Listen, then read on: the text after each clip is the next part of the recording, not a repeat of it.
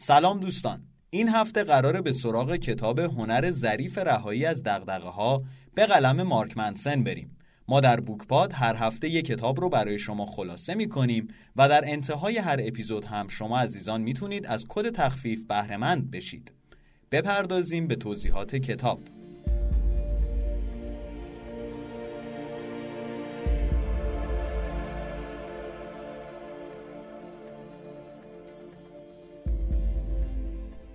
کتاب هنر ظریف رهایی از دغدغه ها اثر مارک منسن کتابی جذاب و غافلگیر کننده است که روشی نوین برای خوب زندگی کردن را به ما میآموزد.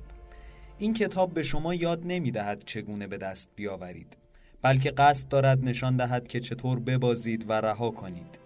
ترجمه روان میلاد بشیری کتاب هنر ظریف رهایی از دغدغه ها را به کتابی خواندنی تبدیل کرده است که پاسخ سوالات شما را می دهد.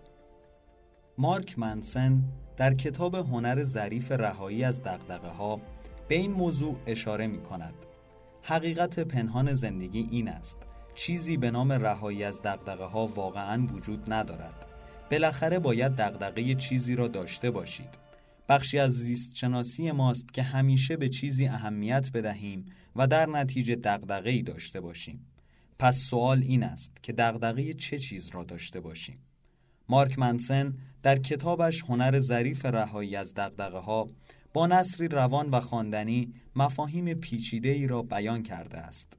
او این مفاهیم را با آوردن مثالهای مختلف از زندگی واقعی افراد مختلف به خواننده منتقل می کند. نویسنده زندگی خودش را هم در متن کتاب وارد می کند و همین موضوع باعث می شود که خواننده با کتاب احساس نزدیکی کند.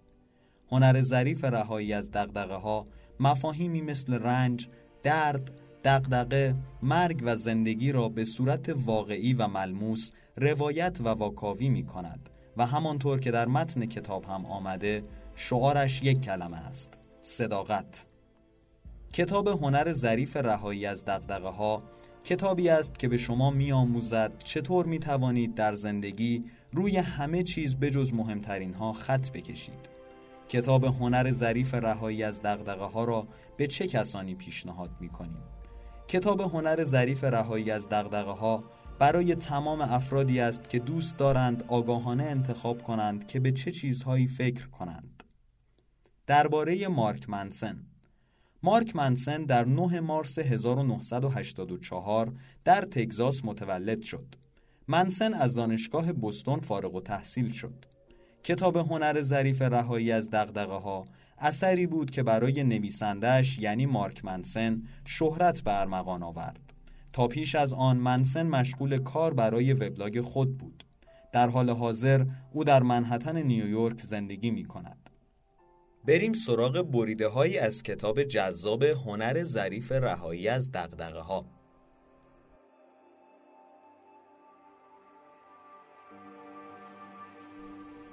من معتقدم چیزی که امروز با آن روبرو هستیم یک بیماری روانشناختی همگیر است.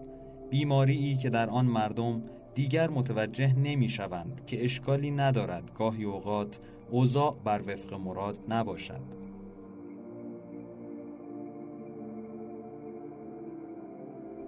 داشتن دقدقه های بیش از اندازه به سلامت روحی و روانی آدم آسیب می‌زند. آنهایی که وحشت دارند دیگران چه فکری دربارهشان می کنند افرادی که نگاه منفی به خود دارند و می ترسند این واقعیت را در چهره دیگران ببینند.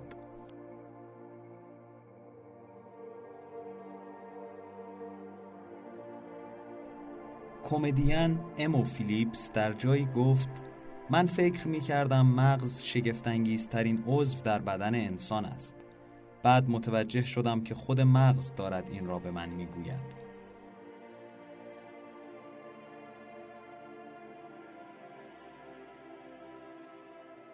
در قضاوتهایتان فروتن باشید و تفاوتهای دیگران را بپذیرید.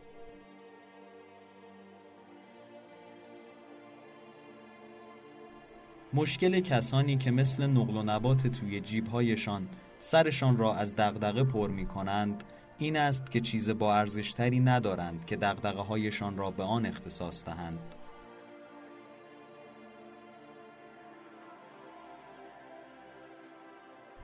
خب بپردازیم به خلاصه کتاب هنر ظریف رهایی از دقدقه ها هنر ظریف رهایی از دقدقه ها فصل اول سعی نکن چارلز بوکوفسکی مردی الکلی، زنباره، قمارباز، بی دست و پا، خسیس، بیاعتبار و در بدترین اوقات زندگی شاعر بود.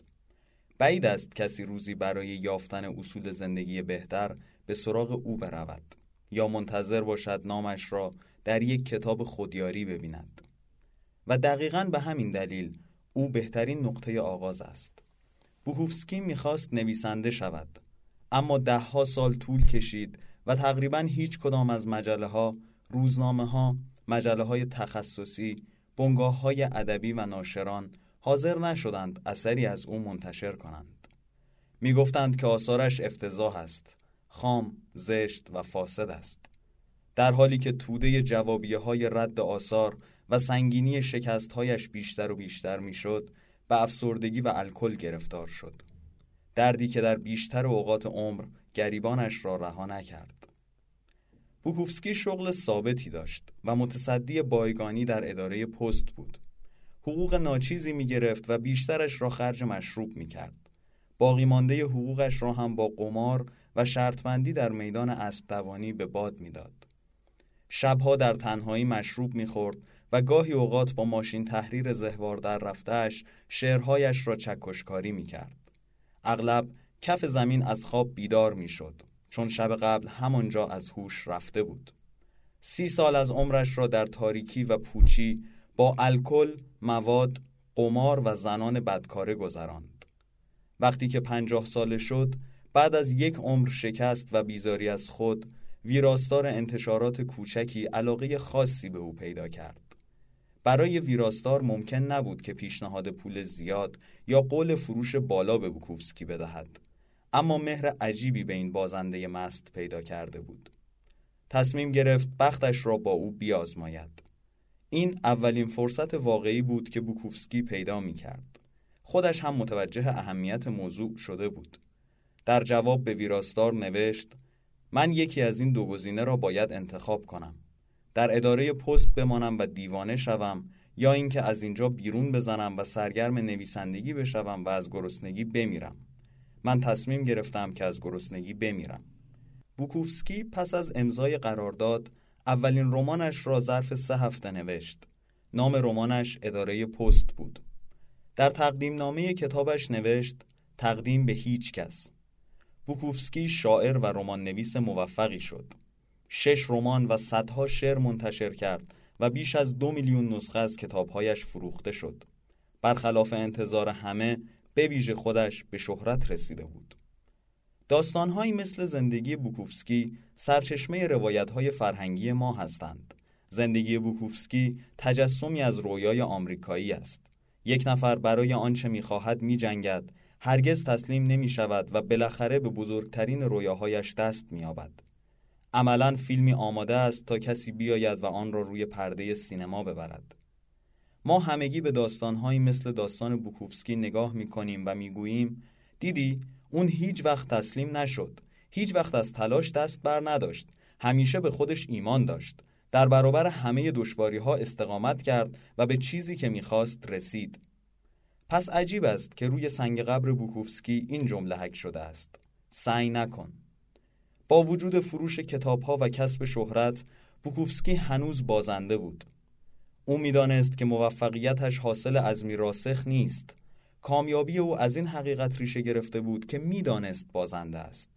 بازندگی را پذیرفته بود و بعد صادقانه دربارهش نوشته بود. او هرگز سعی نکرد چیزی غیر از خودش باشد. نبوغ بوکوفسکی در گشودن گره های دشوار یا تبدیل شدن به قول ادبی نبود. کاملا عکس این بود نبوغ او صداقتش بود به ویژه هنگامی که از جنبه های ناخوشایند وجود خود می نوشت و شکست ها و ناکامی هایش را همرسان می کرد. این داستان واقعی موفقیت بوکوفسکی است. کنار آمدن او با خودش به عنوان یک شکست خورده. بوکوفسکی هیچ انگیزه‌ای برای موفقیت نداشت. حتی پس از رسیدن به شهرت وقتی به نشست های شعرخانی می رفت بیش از اندازه مست بود و به حاضران ناسزا می گفت. هنوز هم در ملع عام بیشرمی می کرد و سعی می کرد با هر زنی باشد شهرت و موفقیت او را به انسانی بهتر تبدیل نکرد همینطور هم به خاطر تبدیل شدن به انسانی بهتر نبود که به شهرت و موفقیت رسید پرورش نفس و موفقیت اغلب همراه با هم رخ می دهند. اما این لزوما به این معنا نیست که اینها هر دو یکی هستند. فرهنگ امروز ما خلاصه شده است در انتظارات مثبت اما غیر واقعی. خوشحالتر باشید، سالمتر باشید، بهترین باشید، بهتر از دیگران، باهوشتر، فرزتر، ثروتمندتر، جذابتر، معروفتر، سازندهتر، رشک برانگیزتر و تحسین شده تر. بینقص و شگفتانگیز باشید. هر روز طلا بخورید و طلا برینید و در حالی که همسر سلفی انداز و دو کودک و نصفتان را برای خداحافظی میبوسید در بالگردتان بنشینید و به سوی دفتر کارتان بروید شما شغل فوقالعاده لذت بخشی دارید و روزهایتان را صرف انجام کارهای بسیار ارزشمندی می کنید که احتمالا روزی کره زمین را نجات خواهد داد. اما اگر یک لحظه دست نگه دارید و واقعا به اینها فکر کنید متوجه می شوید که توصیه های مرسوم زندگی تمام توصیه های مثبت و خودیارانه ای که هر روز می شنوید در واقع بر نداشته هایتان تمرکز دارند. آنها آنچه را اکنون به عنوان کمبودهای شخصی و شکستهایتان قلمداد می کنید نشانه می گیرند و همانها را برایتان برجسته می کنند. شما بهترین راه های کسب پول را یاد می گیرید چون حس می کنید که در این لحظه پول کافی ندارید. جلوی آینه می ایستید و جملات تصدیق کننده ای را تکرار می کنید که مثلا زیبا هستید چون حس می کنید که زیبا نیستید. به توصیه هایی که درباره معاشرت و رابطه و دوستی است عمل می کنید چون حس می کنید که اکنون دوست داشتنی نیستید. تمرین های تجسم فکری مسخره ای را برای موفقتر شدن انجام می دهید چون حس می کنید که اکنون به اندازه کافی موفق نیستید. از غذا این پافشاری بر چیزهای مثبت پافشاری بر آنچه بهتر و برتر است تنها دستاوردش این است که دائما به ما یادآوری می کند چه چیزی نیستیم یا چه چیزی کم داریم یا باید چه می شدیم ولی نتوانستیم بشویم. به هر حال هیچ شخص واقعا خوشحالی نیاز ندارد جلوی آینه بایستد و تکرار کند که خوشحال است. او به طور معمول خوشحال است. ضرب المثلی تگزاسی می‌گوید هر چه سگ کوچکتر باشد صدای پارسش بلندتر است. یک مرد با اعتماد به نفس نیازی ندارد که ثابت کند با اعتماد به نفس است. یک زن ثروتمند نیازی ندارد که ثابت کند ثروتمند است. بالاخره یا آنطور هستی یا نیستی.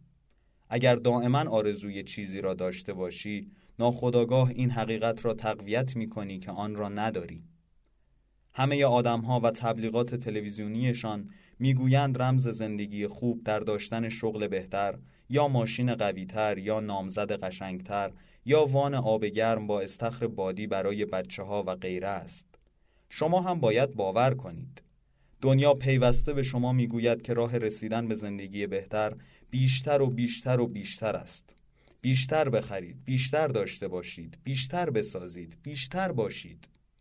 شما پیوسته با پیامهایی بمباران می‌شوید که همیشه دغدغه همه چیز را داشته باشید. دغدغه خرید تلویزیون جدید دغدغه مسافرتی بهتر از مسافرت بقیه همکاران دغدغه خرید محوطه چمن تزئینی جلوی خانه دغدغه خرید یک مونوپاد خوب و غیره. چرا؟ حدس من این است.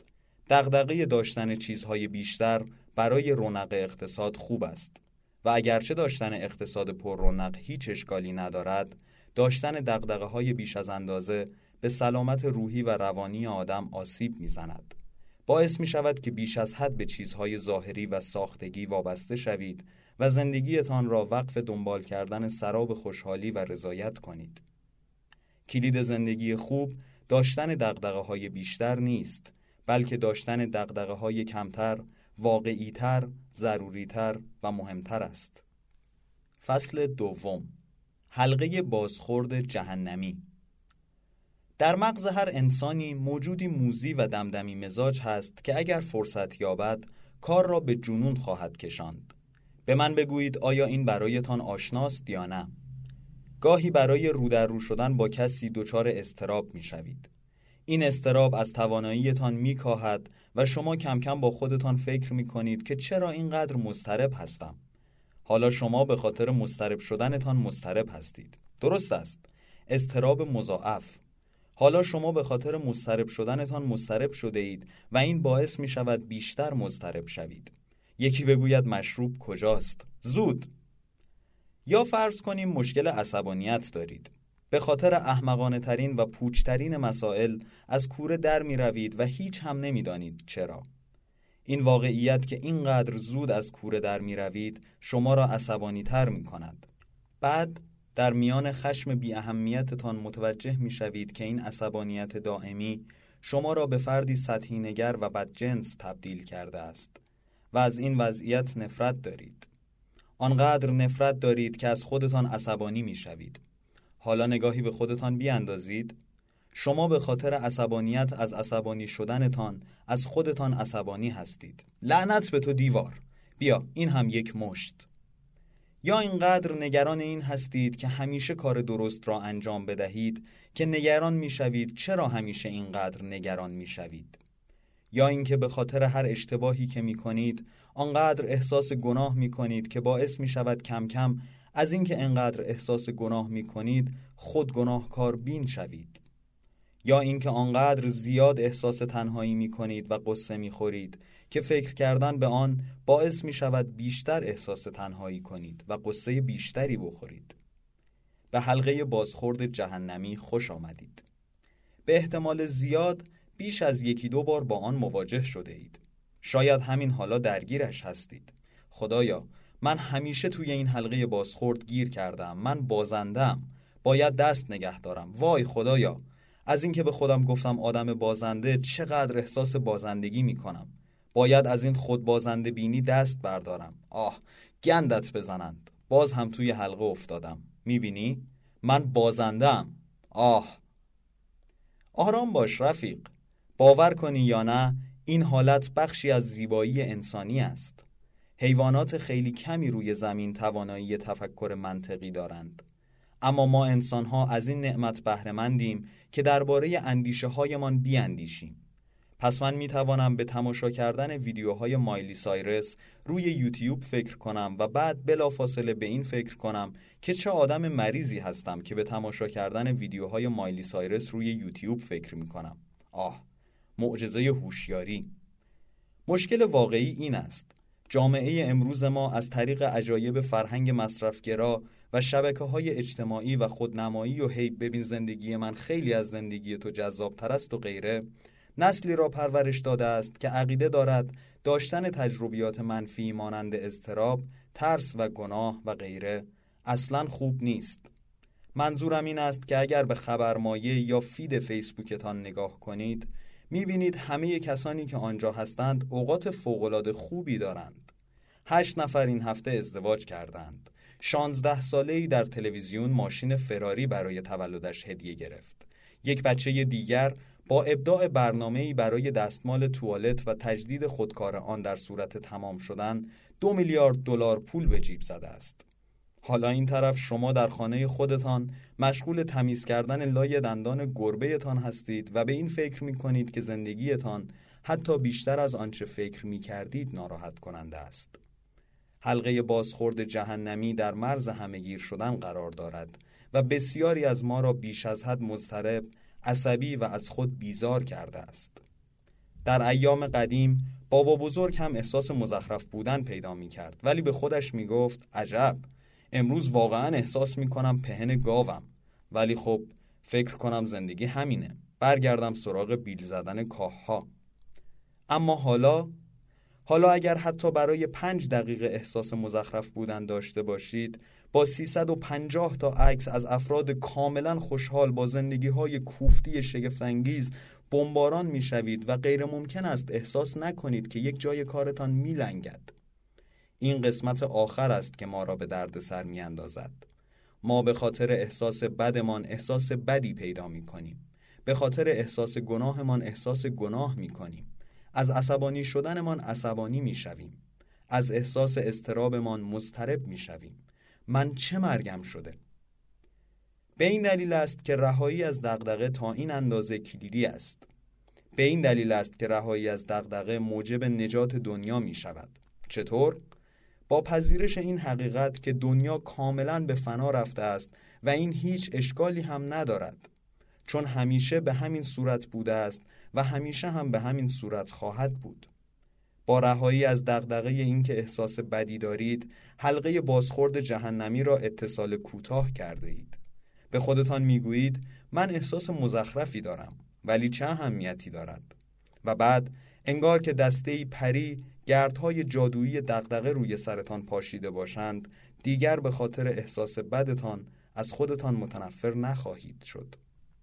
جورج اورول گفت که دیدن چیزی که درست جلوی دماغمان است تقلای زیادی می‌خواهد خب راه حل استرس و استراب ما هم درست جلوی دماغمان است اما آنقدر سرگرم تماشای فیلم های مبتزل و تبلیغات دستگاه های پرورش اندام هستیم و آنقدر به یک همسر بلند جذاب با ماهیچه های ششتکه شکم فکر می کنیم که متوجه راه حل نمی شویم.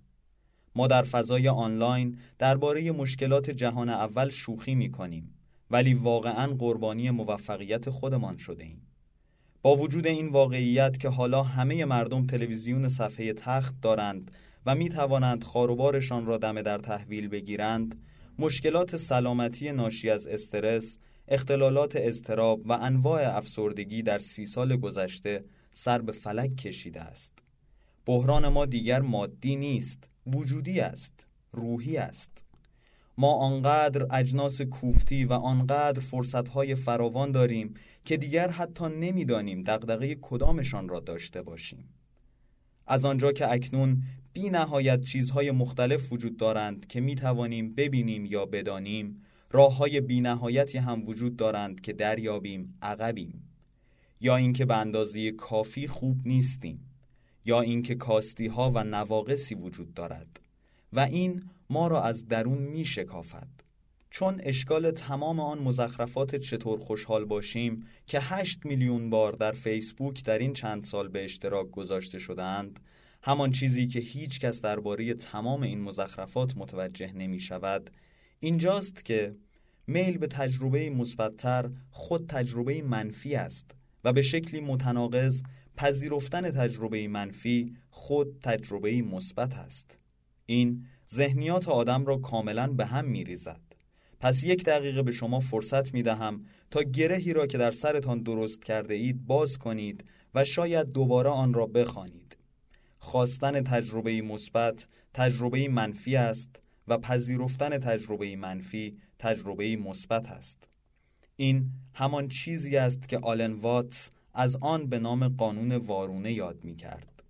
هرچه بیشتر به دنبال احساس بهتری باشید، احساس رضایت کمتری خواهید یافت. جستجوی یک چیز تنها این حقیقت را تقویت می کند که شما اکنون فاقد آن چیز هستید. صرف نظر از اینکه واقعا چقدر پول در می آورید، هرچه بیشتر بخواهید پولدار شوید، بیشتر احساس فقر و بیارزشی خواهید کرد. صرف نظر از اینکه ظاهر واقعیتان چطور است، هرچه بیشتر بخواهید جذاب و خواستنی باشید، خودتان را زشتتر تصور خواهید کرد. صرف نظر از اینکه چه کسانی اطرافتان هستند هرچه سختتر بخواهید خوشحال باشید و به شما محبت شود تنهاتر و ترسوتر خواهید شد هرچه بیشتر بخواهید که به تعالی معنوی برسید در راه رسیدن به آن خودمهورتر و سطحیتر خواهید شد مثل آن دفعه ای است که روانگردان مصرف کرده بودم و حس می کردم هرچه به سمت خانه قدم بر می دارم خانه از من فاصله بیشتری می گیرد بله درست است. من الان از توهمات مصرف روانگردان خودم برای بیان نکته فلسفی درباره خوشحال بودن استفاده کردم. اصلا اهمیتی نمی‌دهم چه فکر می کنید همانطور که فیلسوف وجودی آلبر کامو یک بار گفت مطمئن هستم که در آن موقع تحت تاثیر مواد روانگردان نبود. شما هرگز شاد نخواهید بود. اگر همیشه در جستجوی منشأ شادی باشید هرگز زندگی نخواهید کرد. اگر در جستجوی معنای زندگی باشید. یا به عبارت ساده تر سعی نکنید.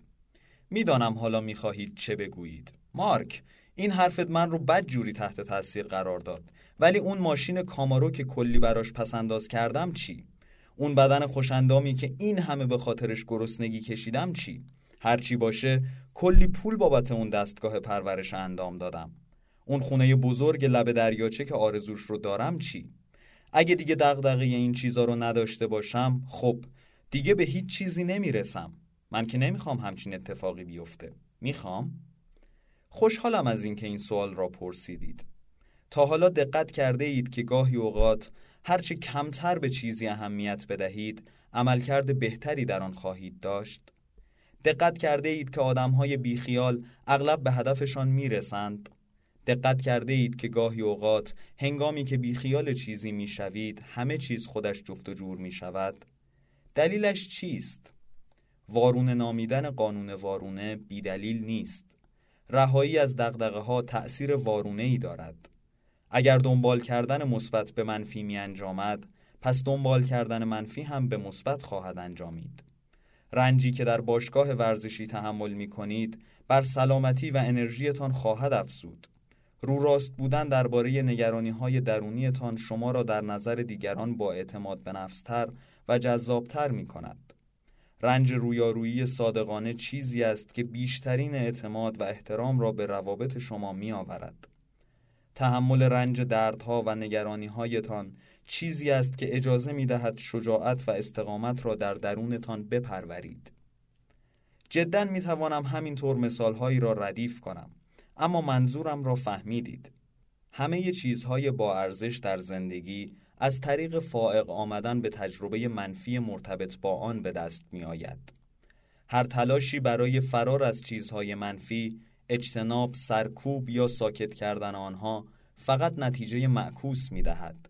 اجتناب از رنج خود یک نوع رنج است. اجتناب از درگیری خود یک نوع درگیری است. انکار شکست خود یک نوع شکست است پنهان کردن چیزهای شرماور خود مایه شرم است درد نخی جدا نشدنی از بافته زندگی است و تلاش برای بیرون کشیدنش نه تنها غیر ممکن بلکه مخرب است تلاش برای بیرون کشیدن آن باعث می شود همه بافته از هم بگسلد. تلاش برای اجتناب از درد یعنی داشتن دغدغه بیش از اندازه برای درد. در مقابل اگر بتوانید دغدغه‌ای برای درد نداشته باشید مهار ناپذیر خواهید شد. من در زندگی خودم دغدغه چیزهای زیادی را داشتم. دغدغه خیلی چیزها را هم نداشتم. این دغدغه های نداشتم بودند که همچون مسیرهای نرفته بیشترین تأثیر را بر من گذاشتند به احتمال زیاد کسی را می‌شناسید که در برهی از زندگیش هیچ دغدغه‌ای نداشته است ولی توانسته به موفقیت‌های بزرگی دست پیدا کند. شاید زمانی هم در زندگی خودتان اتفاق افتاده باشد که هیچ دغدغه‌ای نداشته اید ولی به قله های بزرگی صعود کرده اید. برای من ترک شغل ثابتم در امور مالی تنها پس از شش هفته کار برای شروع کسب و کاری اینترنتی رتبه خیلی بالایی بین برترین های دغدغه نبودن خودم دارد. همینطور تصمیمم برای فروش بیشتر اموالم و نقل مکانم به آمریکای جنوبی هیچ ای داشتم؟ اصلا فقط رفتم و این کار را کردم این لحظات بیدقدقی هستند که بیش از هر چیز زندگی ما را تعریف می کنند تغییر اساسی در شغل تصمیم ناگهانی برای ترک دانشگاه و پیوستن به یک گروه موسیقی راک تصمیم برای جدا شدن از آن دوست سستانسوری که بیش از اندازه مچش را گرفته اید رهایی از دغدغه یعنی با ترسناکترین و دشوارترین چالش های زندگی روبرو شوید با وجود این به کارتان ادامه دهید. گرچه رهایی از دغدغه ها ممکن است به ظاهر ساده به نظر برسد اما در باطن این قضیه یک بریتوی کاملا ویژه است. نمی‌دانم واژه‌ای که گفتم چه معنایی دارد ولی اصلا برایم اهمیتی ندارد. بوریتو به نظرم فوقالعاده می آید پس بگذارید با همین جلو برویم. بیشتر ما در طول زندگیمان به خاطر دغدغه بیش از اندازه به تقلا میافتیم. آن هم برای چیزهایی که سزاوار نیست به دغدغه تبدیل شوند. ما زیادی دغدغه آن مأمور بداخلاق پمپ بنزین را داریم که باقی پولمان را با سکه داد. زیادی دغدغه آن را داریم که سریال مورد علاقهمان به آخر رسیده است. زیادی دغدغه پیدا می کنیم وقتی که همکارانمان به خودشان زحمت نمی دهند درباره آخر هفته فوقلادهمان از ما سوال کنند. در همین حال بدهی هایمان از حد و اندازه گذشته سگمان از ما متنفر است و پسر جوانمان در دستشویی شیشه می کشد با وجود این ما داریم به خاطر چند تا سکه و سریال همه را دوست دارند عصبانی می شویم. ببینید قضیه از این قرار است. شما یک روز خواهید مرد. می‌دانم یک جورهای این حرفم بدیهی است اما فقط خواستم به شما یادآوری کنم. شما و تمام کسانی که می‌شناسید به زودی خواهید مرد. در این مدت کوتاه میان اینجا و آنجا دقدقه های محدودی می توانید داشته باشید. در واقع خیلی کم. اگر بخواهید دغدغه هر کس و هر چیز را بدون تفکر آگاهانه و تصمیم گیری داشته باشید خب در این صورت به فنا رفته اید هنر ظریفی در رهایی از دغدغه ها وجود دارد. هرچند این مفهوم ممکن است مسخره به نظر برسد و من هم عوضی به نظر برسم. آنچه اینجا راجع به آن صحبت می کنم اساساً یاد گرفتن روشی برای تمرکز و اولویت بندی مؤثر افکارتان است. اینکه چگونه با توجه به ارزش‌های شخصی و برگزیده خودتان انتخاب کنید چه چیزی برایتان مهم است و چه چیزی مهم نیست. این کار بسیار دشواری است. دستیابی به آن یک عمر تمرین و انضباط می خواهد مرتب در آن شکست خواهید خورد. اما این شاید با ارزش ترین کوشش زندگی هر انسانی باشد. چون وقتی دقدقه های زیادی داشته باشید وقتی که دغدغه هر کس و هر چیز را داشته باشید میپندارید که همیشه باید خوشحال و آسوده باشید و همه چیز باید دقیقا همانطور باشد که شما می‌خواهید و این حق شماست. اما این بیماری است و شما را زنده زنده خواهد خورد. در این صورت هر مشقتی را به عنوان بیعدالتی خواهید دید. هر چالشی را به عنوان شکست هر ناخوشایندی را به عنوان تحقیر و هر مخالفتی را به عنوان خیانت. در جهنم کوچکی به اندازه جمجمه تان محبوس خواهید شد و در آتش حق به جانبی و یاو سرایی خواهید سوخت و دور حلقه بازخورد جهنمی بسیار شخصی خودتان خواهید چرخید. پیوسته در حرکت اما بدون رسیدن به هیچ مقصدی. برای مطالعه همه قسمت ها لطفا نسخه کامل کتاب را خریداری کنید.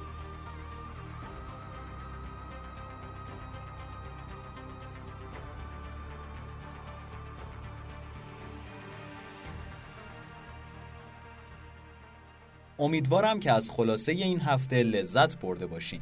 همونطور که می‌دونید اگه سری به سایت چیزپاد بزنید می‌تونید از کدهای تخفیف برای خرید کتاب بهرهمند بشید. این پادکست با همکاری تیم پتواژ و بوکپاد تهیه شده و امیدوارم که حسابی دوستش داشته باشین. اگه دوستش داشتین حتما اونو برای دوستاتون بفرستین تا با این کار ما رو حمایت کرده باشین. بپردازیم به نظرات چند مخاطب که کتاب هنر ظریف رهایی از دغدغه ها رو مطالعه کردن کاربری برای ما نوشته کتاب خیلی خوبی بود سرشار از لحظات انسانی و عواطف شگفتانگیز. مخاطب دیگه ای نوشته کتاب بدی نیست اما اونقدرها هم که انتظار داشتم جذاب و آموزنده نبود. بعضی جاها حس می‌کنم که دیگه زیادی داره توضیح میده و وارد جزئیات میشه.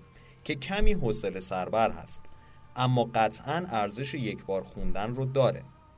مخاطب دیگه یادداشت کرده از اون کتاب که بعد از خوندن احساس پختگی و تجربه تازه توی زندگی ایجاد می‌کنه.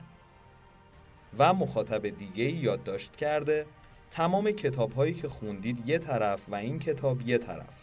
شک نکنید در خوندن این کتاب فوقالعاده.